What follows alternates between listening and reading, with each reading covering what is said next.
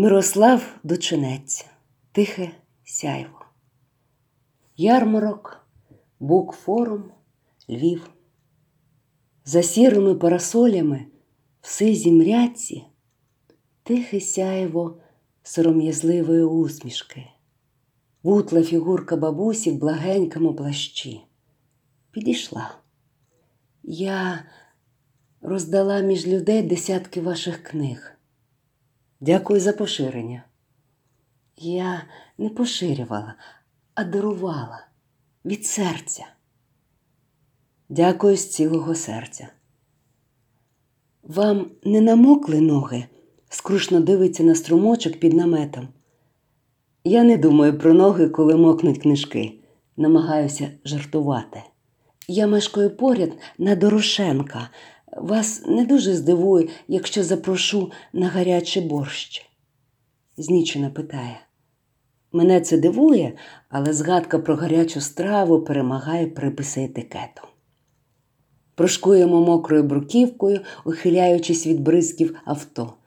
Стара польська кам'яниця, квартирка на другому поверсі, коридор, сіни, кухонька все в одному.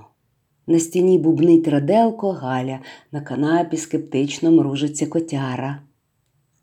На столі під рядниною мліває борщ. Та ще який із грудкою гусака, з дачними бобами, молодою кукурудзою і товченим часником. Я їм і слухаю.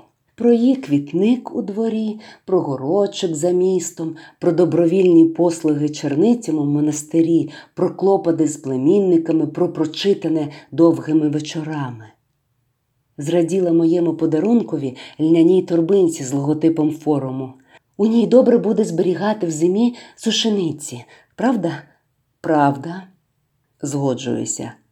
Хоча ні, за великі вічка в тканині міль пролізе, зате для часнику якраз часник слід тримати в полотняному мішку, аби не пересихав.